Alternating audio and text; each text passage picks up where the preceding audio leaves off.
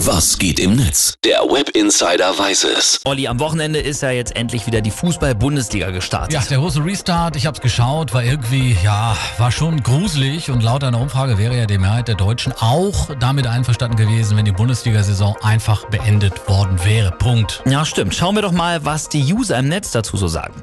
Thomas Poppe, der schreibt, ich konnte mir dieses Bundesliga ganz gut anschauen. Außen Kreisliga in ziemlich solider Erstliga-Fußball. Nicht wie sonst, klar. Aber wenn wir alles komplett sein lassen, was gerade nicht wie sonst ist, was bleibt denn da noch? Ja klar, es waren auch viele natürlich erleichtert, dass der Ball und der Rubel wieder rollt, aber es bleibt irgendwie ein komisches Geschmäckle.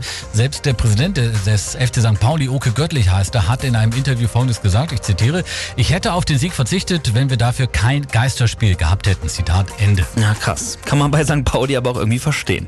Alf Rommer, der schreibt, ich stand gestern um 15.30 Uhr auf dem Balkon und habe unseren Fußballhelden applaudiert. Die riskieren für uns ihr Leben und werden dabei auch noch mies bezahlt. Fußballprofis sind systemrelevant und haben mehr als unseren Applaus verdient. In Gladbach wurde erstmals vor den mittlerweile 12.000 Fan-Pappaufstellern gespielt. Ja. Die Pappaufsteller waren natürlich 19 Minuten völlig emotionslos, haben kein einziges Lied gesungen oder wie man in München sagt, Haupttribüne. Ja.